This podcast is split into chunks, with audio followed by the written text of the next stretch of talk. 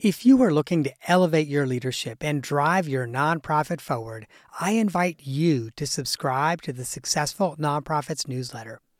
Every week, I curate exclusive, share worthy content that sparks inspiration, innovation, and conversation. From the latest trends to timeless advice, the weekly email newsletter is your all access pass to a treasure trove of resources. But receiving the newsletter is not just about staying informed, it's also about getting our best content first. Subscribers get first access to our newest downloadable templates designed to propel your leadership and amplify your impact. And that's not all, my friend. We are constantly working on new ways to support you and your mission. So, as a subscriber, you'll get updates on our latest projects, opportunities to participate in surveys, and a say in the topics that we tackle next. You will essentially get me as a consultant, coach, and confidant in your inbox, ready to help you navigate the challenges of nonprofit leadership. So, if you're an executive director, board chair, or a nonprofit leader who believes in making a difference, join me as a newsletter subscriber. Visit successfulnonprofits.com forward slash newsletter to sign up today. And now, friend, let me take you to the episode you've downloaded. Welcome to the Successful Nonprofits Podcast. I'm your host, Dolph Goldenberg. And friends, today we are coming to you from Cause Camp. So we're recording this in September in Huron, Ohio from Cause Camp. And we are going to be having a conversation with Genevieve Piturro about building a nonprofit from startup to sustainability. If you are a startup, if you feel stuck at that startup phase, or if you have the sense that sustainability is always three years away, this is the episode for you. And I am so glad that you have downloaded it and are listening to it. So Genevieve also goes by Jen. And so you're often going to hear me refer to her as Jen. So Jen actually started on this journey in TV. So she was a broadcaster and went from TV to philanthropy. So her trajectory has a pretty powerful story about how she ended up in philanthropy, and we're going to ask her about that. But before we do, let me share more with you. So she is the founder of the Pajama Program. It was launched in 2001, and it is a national organization that really exemplifies and illustrates Jen's dedication to embracing human connection and leading with a meaningful impact. Jen is also, by the way, an award winning author. She has two books out. Um, her first book, Purpose, Passion, and Pajamas How to Transform Your Life, Embrace the Human Connection, and Lead with Meaning, has garnered accolades and wide recognition. And this week, while we are recording this, this is probably not going to release until early 2024, but this week, while we were recording this, she also has her most recent book that has come out Purpose, Passion, and Moxie How to Lead the Way and Leave a Legacy. It is a hands on guide for those who are seeking to establish and grow a successful nonprofit. And by the way, my friends, it is currently number 33 on the Amazon nonprofit book section. So if you release a book in its very first few days, it's number 33 you know it's a good book. So, my friends, I am so excited to bring Jen to you for this conversation. Jen, welcome to the podcast. Thank you for the invitation, Dolph. I'm so excited to be here with you and everyone listening. Well, again, I, I felt thrilled when I saw you were going to be at this conference and we had the opportunity to actually sit down face to face and have this conversation. So thank you. And I, I do know you have a very powerful story about an interaction with a six year old that changed really the trajectory of your life and really the trajectory of thousands of lives.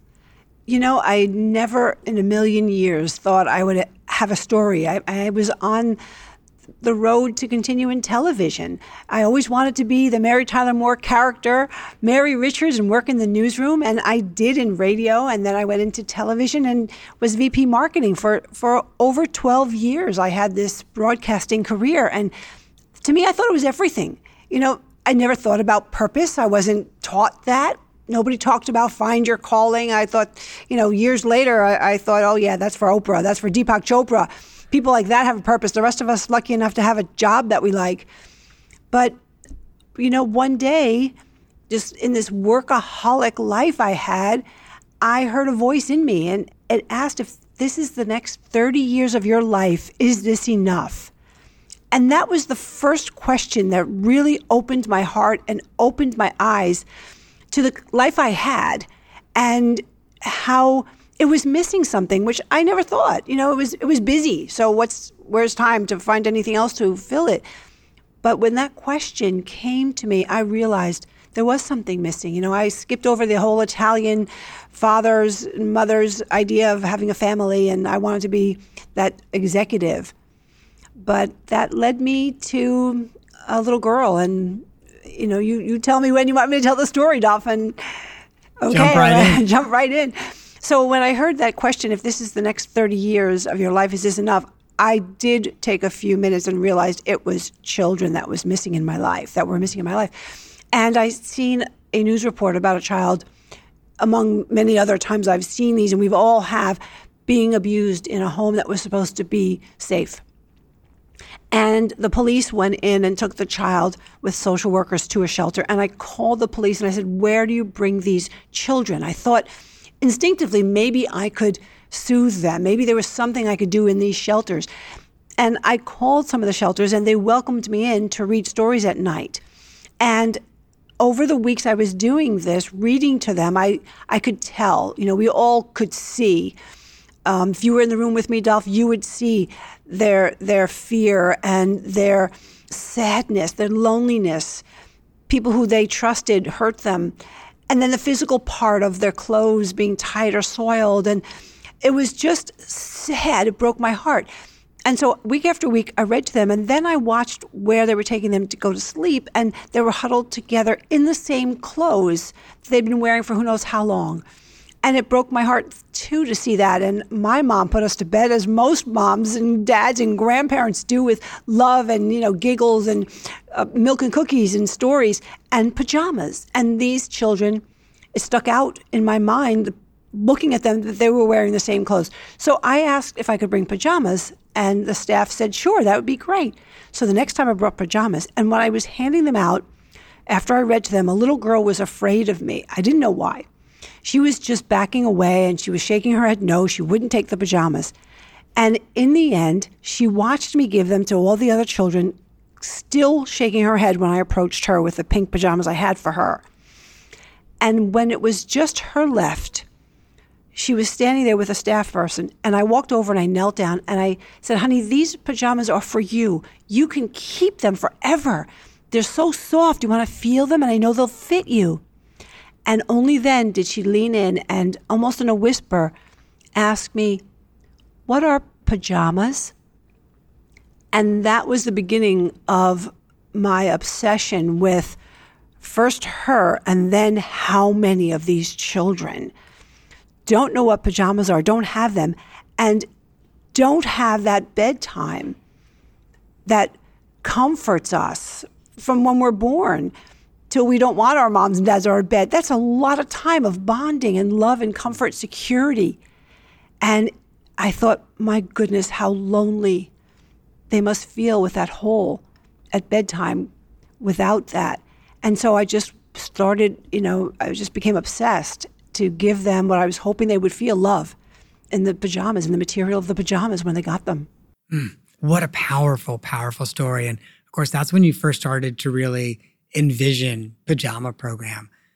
I'm curious though, as you started to launch the organization, maybe not in the first year, but in the second, third, or fourth year, how did that vision for what the program was going to be change? And what did it change in response to?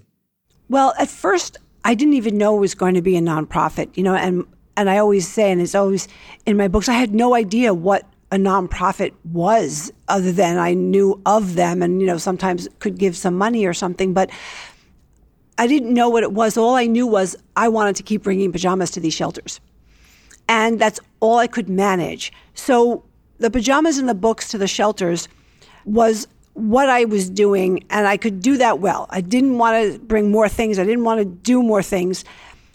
And then when we grew and we did become a 501c3 because I got a letter asking from somebody, an executive in a company, saying, Would you send us your 501c3? We can give you a grant. I didn't even know what that was. That's a whole other story.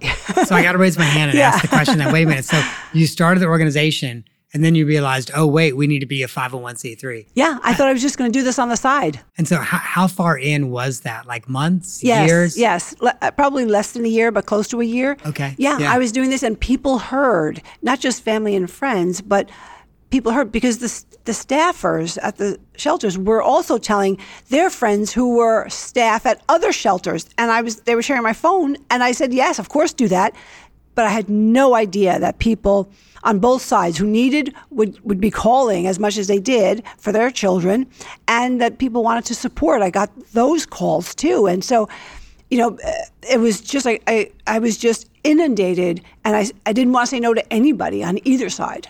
So now I've got another question then. So sounds like the first almost year you were not yet a 501c3. Did Correct. you have a board? Did you have volunteers yet? Um, just some friends who wanted to help you know, some friends. And then um, when I got the letter from a company asking for it, I said, okay, let me find out what this is. And I realized because there was an article written about this, me, volunteer, just volunteering to do this. People sent thousands from across the country from this national magazine, thousands of boxes and packages of pajamas, books, and cash and checks. And that's where the letter was with somebody's company. And so I looked and I was newly married. And I said to my husband, I don't know what this 501 with the parentheses thing is, but this is a responsibility now. This isn't just me yeah. overspending, getting into debt with money for pajamas and books. These are people who trust me. So I better get cracking. Wow. Oh my gosh. So you're now you're in, you're like, I need to, I need to establish 501c3, which of course means incorporating. So you incorporated. And then you had to put together a board. How did you put together that first board? Oh, so funny. So funny that you asked because my book that you mentioned that came out this week is what I did wrong, what I did right, so I can support others. And what I tell people is you think your best friend should be on your board? Wrong. Yeah. I put my best friends, put my husband on my board. Wrong. They're cheerleaders. They're great. But you need people who are who can strategize, who have talents you don't have. Because friends want to support you. They don't know how much work it is. And I learned the hard way, but that I always tell people and the getting a mentor in the nonprofit world is key because it was my mentor who said, "No, no, no, no, no. Get your husband off the board. He loves you. He's a husband." My girlfriend, who was also on my on my board, she moved to another state, to Florida. Now, I don't want to say I chased her away, but clearly, she wasn't, you know, instrumental in the growth. She was just a good friend. Jen, you are 100% right. You don't get a board of friends, and you certainly don't get your spouse on the board. I'll share with you a couple years ago, we were doing a board recruitment project for a client. And when we were considering the project, we actually had to say to her because she was the paid executive director, founder executive director, but she was the paid executive director and her husband was on the board. And we had to say, we will only do this project if your husband steps off the board. We are not going to help create a dysfunctional board for you. Your husband has to leave the board. And we had some some tough conversations, but we we kind of held our line. We're like, no, uh-uh, we're not going to create a dysfunctional board. And and it was powerful, but it was actually really good for her board. I do have some questions though about your mentor. So you said get a mentor. How did I, and by the way, I would agree with you 100%, but I also bet that we have some friends who are listening right now who are saying that's a great idea, but how do I find that mentor? Right, right. Um, well, I'm in New York, and in every city in every state, there are nonprofits. I called a bunch of them. I knew no one at any of these nonprofits, but I looked up the nonprofits that I knew of, and I looked for a, an organization that was a little bit similar same size. Well, no, they, they were much more advanced, but small also, but successful.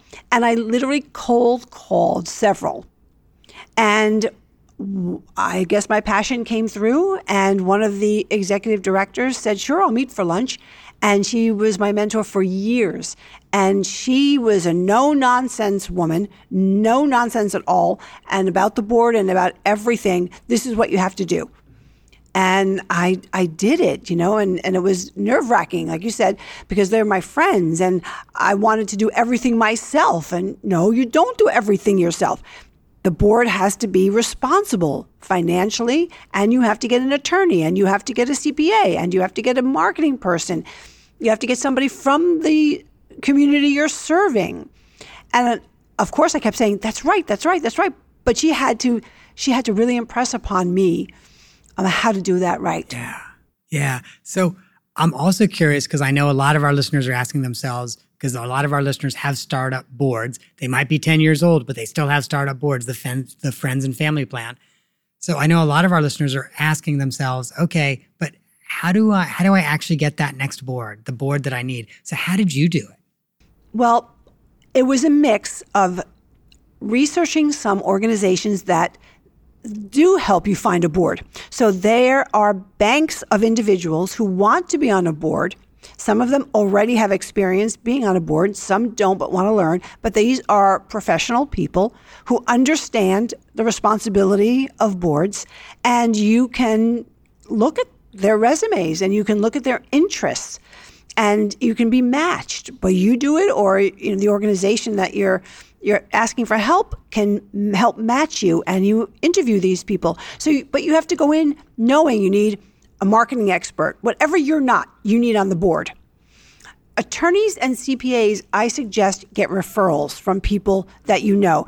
And obviously they need to know nonprofit law and nonprofit accounting but even your attorney that you know in another way, or a bookkeeper or, or CPA, they have a network of colleagues. So some people are very uh, are personal for for you to choose. So I would say use the six degrees of separation rule for those. But the three top three people you need: attorney, CPA, mentor. Right, absolutely. I'll also share with you, and I know your I think your current book has the word moxie in it, and clearly mm-hmm. you had a lot of moxie because you just started calling nonprofit executive directors, hey, can I, we yes. have lunch? So you have a lot of moxie. for, for friends who are listening who have some moxie, another way to find that attorney for your board is just to call the big firms in your city and ask for the pro bono partner. Every big firm has a pro bono partner and say, hey, we're looking for a board member. Can we tell you what we're looking for? You're going to be told no 14 times. And the 15th time, someone's going to say, I, I, we might have a partner who'd be a good board member for you. Yes, and in and often, and there was in New York. I found out later, but I did. We were able to work with them. There are organizations that do provide l- lawyers. Mm-hmm. That right. and you just have to see if you're eligible and when, and they can take you on. And it, it is pro bono. The whole yeah. the whole organization, the whole relationship. And I, I, think in New York, you're referring to Pro Bono Partnership, which is a great, great organization. Lawyers Alliance is the one I knew and oh, worked with. Okay, okay. Yes. Lawyers Alliance. Because I was going to say, Pro Bono Partnership out of New York maintains a national list of other pro bono partnerships around the country. Good. So, so just again, for friends who are listening, if, if you're not in New York or you're not in Atlanta or somewhere like that, you could still go to Pro Bono Partnership online in, in New York and look for others. And Lawyers Alliance might have something like that as well. Um, but so I'm also really curious to understand – um, you human connection is important to you. It's it's in the title of your book. It's something that you talk a lot about. How is how has human connection been important in fostering the sustainability of Pajama Program? You know, Dolph, I was afraid to ask for help for many reasons, and I know over these last 22 years plus, I've met so many people who also are afraid to ask for help. I don't know why, because we love to offer and help, right? But we don't want to appear dumb or inexperienced or asking a stupid question. So we often don't ask for help. But when you start to share the story, why you're passionate, what's happening, what you need, you, like I, will be shocked at the support now, I'm not saying everybody you tell is going to say, oh my goodness, I'll write you a million dollar check, but you will find the right people that match your level of passion, that are taken in with what you're doing and the group you're serving, and it might be just the right time for them. But tell the story, tell why, tell the, what happened to you that moved you. So many founders are moved because of a moment their their heart, I say, is nudging them to take action. And that is contagious. And it's just one person telling another person, getting involved, and the right people will connect on your purpose with you. And it's just amazing. It's a miracle. do you have a specific story maybe you could share about you going out and telling the message and sharing the message and then suddenly you you've got a relationship that's pivotal that's really helping take pajama program from where it was to another level Yes, I have. I have several. Um, one I'll say that came in print. That story that I mentioned, that came out and resulted in thousands of boxes, was literally, I think, four, maybe five sentences in a national magazine that simply said, "Children are going to sleep in their clothes. This woman is trying to get pajamas for them, so they're not afraid and lonely." That was enough to touch people's hearts. And thousands of people from across the country, strangers, sent them to my personal address, which 20 some years ago you could find easily. That was the first eye opener for me that people people care, strangers care if you share. And then during right after the recession, as many nonprofits had problems, we were afraid that we'd have to close our doors. And I just couldn't let that happen. I, I cried every night. I mean, uh, as you can imagine, so many of nonprofits fell and had to close their doors. And I just prayed and prayed and prayed. And one of our board members, when I finally at the board meeting said, I have no idea what to do, I have tried, I've thought about it, I finally opened up to ask for help. And one of our board members said, Let's go bowling. Now, I thought in the moment, first of all, that's very odd. And second of all, do people bowl in New York City? and third of all, how much does she think we're going to raise bowling? We can't charge people $1,000. So we didn't charge people $1,000. We charged like $20. I went along because I had no better idea. And she felt strongly. I don't know why but maybe she knew instinctively because she didn't verbalize it.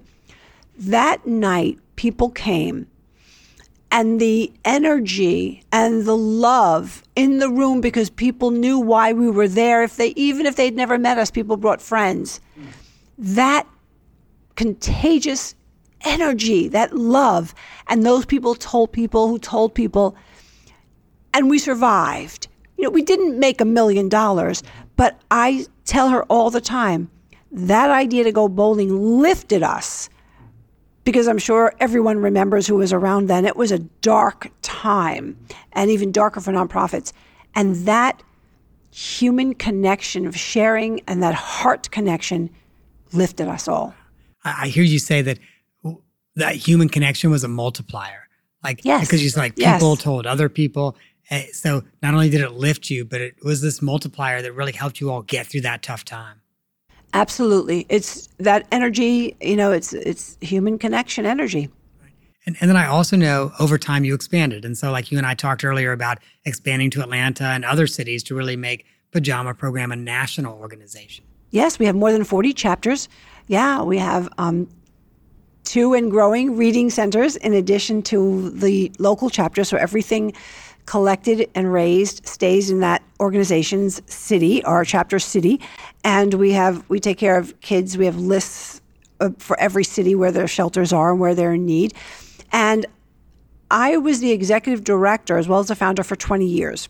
And then i wanted to speak about finding purpose because it changed my life. And i've met so many people who were afraid to start a chapter two afraid to take the leap and I wanted to write my books, which I could never do when I was executive director because who has time? So I wanted to pass the baton to someone I trusted because I never thought in a million years, 20 years would still be, we'd be thriving. And so one of the presidents of our boards during one of the terms was Jamie, and she was an attorney. And she said, if you ever are serious about you know, passing the baton, please think of me. And she is a strategic thinker. She's good with the numbers and seeing the big picture when I lead with my heart. She has a heart, of course, but she's better at the growing and at the fundraising, at, at the numbers and stats. And she was the perfect person now to grow us. So, in addition to the pajamas and the books, there we're teaching children who can learn how important bedtime is and how much better they'll feel and how good it feels to be in your pajamas and have a story before bed. and how you feel in the morning. And so that growth continues to some more programs that are, you know, that are going to be announced. And so she was much better at it. And I'm better, I feel, at trying to inspire people to take the chance and to understand what it means to follow your purpose, lead with your purpose, and, and to create a legacy and to be part of the giving to the greater good. Mm. So I often see a founder director leave an organization, and the next chief executive is what I refer to as a sacrificial goat. They're there for a year, 18 months. Everyone, the board, staff, donors, the community is like, you're not the founder. You're nothing like that person. And that's why I refer to that person as a sacrificial goat because 18 months later, they're gone. And then the organization recruits another chief executive who's there for a while. That did not happen with Pajama Program. You left. I think you actually brought Jamie in initially as like an associate executive director. And then a year or two later, I think you left. But what, what did you do to set the table so that Jamie would be successful as the next chief executive of Pajama Program? Well, people ask me that. And I say 100% my purpose is to keep Pajama Program and the work we're doing thriving. If she has a different way, I'm supportive. She has different traits and, and assets, and I recognize that right away. And I, I knew that we needed that. It's a different landscape now. Certainly, you know, four years ago, and of course, since COVID. I mean, things are different. She can manage all that beautifully. I'm there, we talk, I'll do whatever I can to support whatever idea she has because it's all about these children. It's all about giving them what they need to feel loved, to feel like they can be successful, to know how important bedtime and sleep is, to know about reading, starting with bedtime stories and then learning how to read in an environment that is loving and and also in an environment where we teach the caregivers or or parents who are being reunited with children, whoever takes care of these kids, a little bit of what we've been doing. So I trust her. Now, it's hard to pass the baton. You know, before me, it's the kids. Before me, it's the work. And so I, you know, I say all the time, and we stay in touch, and I'm part of, you know, she, she talks to me about what's happening. And if I wasn't in agreement, I would have to trust. I made the decision. I love what I'm doing, being, you know, trying to inspire people and be their cheer- cheerleader. I love to speak and I love to write about purpose. So that's my chapter two. And so, so that's your relationship with the executive director who who came after you. How did you help your board, your constituents, your staff, not just mentally understand, but in their heart and emotion and their gut understand? Okay, the next executive director is not going to be like me. They might even make some decisions that are not decisions that you think I would make, and that's okay. Let them lead. How did you help them reach that point as you were leaving? Well, I think it helped that she wasn't a stranger. You know, she was on the board, she was the president of the board, so she knew many of the board members, and they knew I trusted her. They asked me. You know, some people were concerned about me leaving, and they asked me if I trusted her, and I said I did, and I've been right. Just because some of the things she does I wouldn't do, I, I'm sure she saw things that I was doing that said, "Oh, she has to think more about the strategy or the, you know," and and I respect that, and she respects that. But you know, I made a choice for me after I made a choice for the kids. Got it. Thank you. I, I, I appreciate that. That's really helpful to know. Jen, I'm I'm looking at the clock. I know you have to be on stage for photos. You're living a pretty public life right now, so you have to be on stage for photos pretty soon. So let me go over to the off the map question and this one is off the map, but really kind of a couple pages away. I think it's something that will help our friends who are listening, though. So you came to the philanthropy sector from TV. Once in the philanthropy sector, once you were running an organization, you were in the media a lot. And now that you are doing the work that you're doing, really inspiring people, helping people connect with their passion and being a cheerleader for people, you're still in the media and in the public a lot. Like I just said, you need to be on stage in about 30 minutes for photos. So, my question is what advice, what media tips or techniques do you have for our listeners when they need to go to their local TV station's morning show? Good question. Well, you know, the first thing I had, I will share, is something I had to learn. I often, and I did it speaking here, get very emotional. There are certain parts of my story that feel like it was yesterday. And it's, I used to try not to cry and I used to hold back the tears. But I've learned that that's a connector. And so if I feel that the tears are coming, I'd let them. And I was always concerned that they they wouldn't stop and then it would be ridiculous. and I do worry about that sometimes.